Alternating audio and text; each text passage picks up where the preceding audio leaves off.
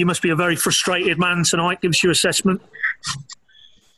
Yeah, that's football. Um, sometimes it, uh, it works like this. It's, it's always the same. So when you are uh, on the sunny side and you're in a top position table, then uh, sometimes you come in after game uh, into the dressing room and you can't even explain how you won this game anyhow.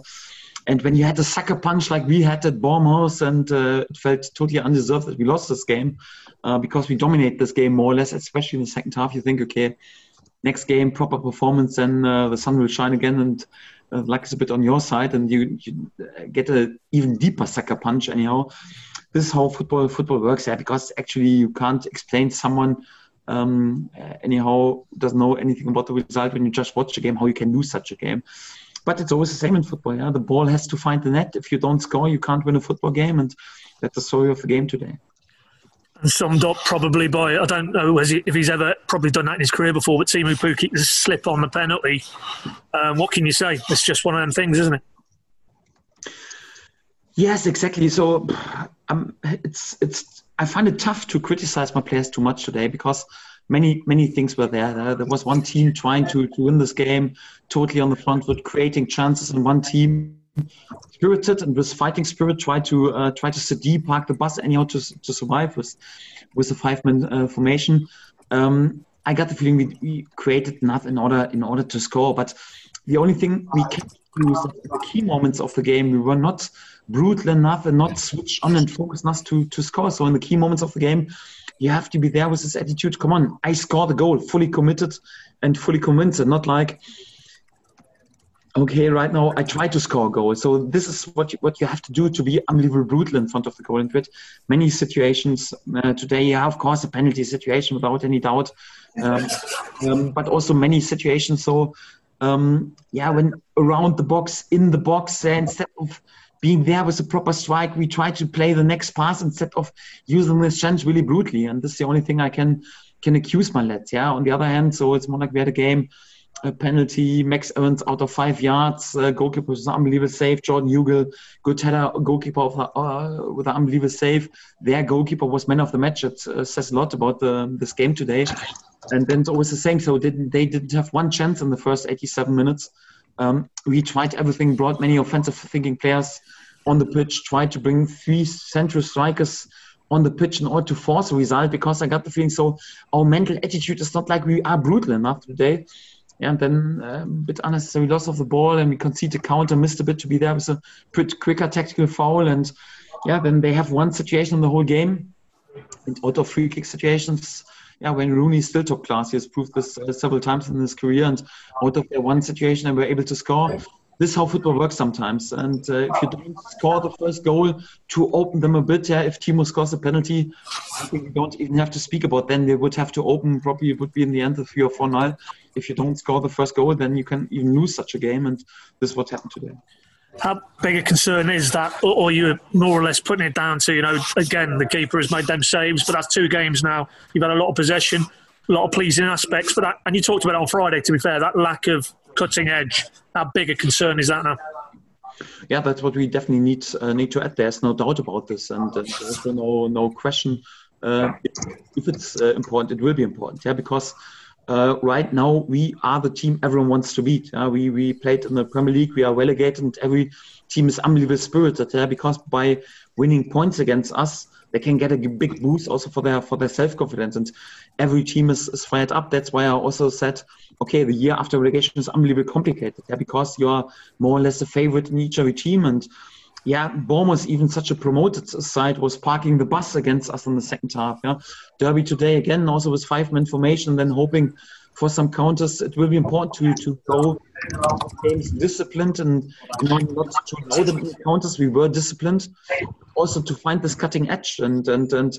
Um, I got the feeling so we created even more today in comparison to the to the Bournemouth game. Was was pleased with our approach, also our tactical uh, approach and and what we did. But um, yeah, it's it's more like a mental attitude how how how you act in front of the goal, and this is more like you can't explain so much. It's more like about the soft skills. Yeah, you have to be fully convinced and fully committed, and don't play just too complicated. That it has to cut the goal has to cut the eye with another um, nutmeg or another little pass. No, you have to be brutal in order to to bring the ball over the line. And this is definitely something we need to add uh, to our game in order to to to win more games. That's for sure.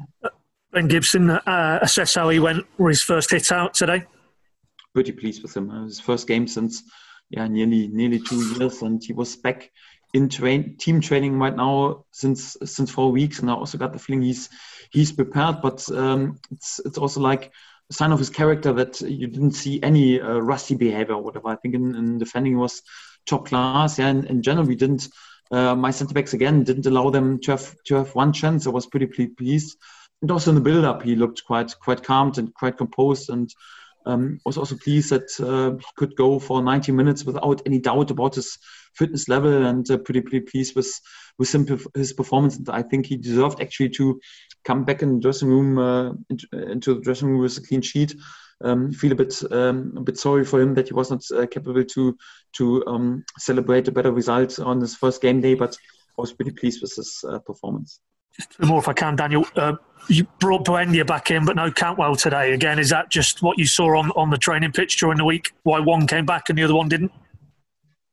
Yes, of course, because of the training week, but also like um, um, we got the feeling so Emi with his quality in one against one duels against a deep sitting Derby County side would be uh, would be important for us there. We, we need then sometimes players who can even beat in one against one a different player, a bit like the the the streetwise football of, of Emi Buendia. We thought it would be important today to have him on the pitch.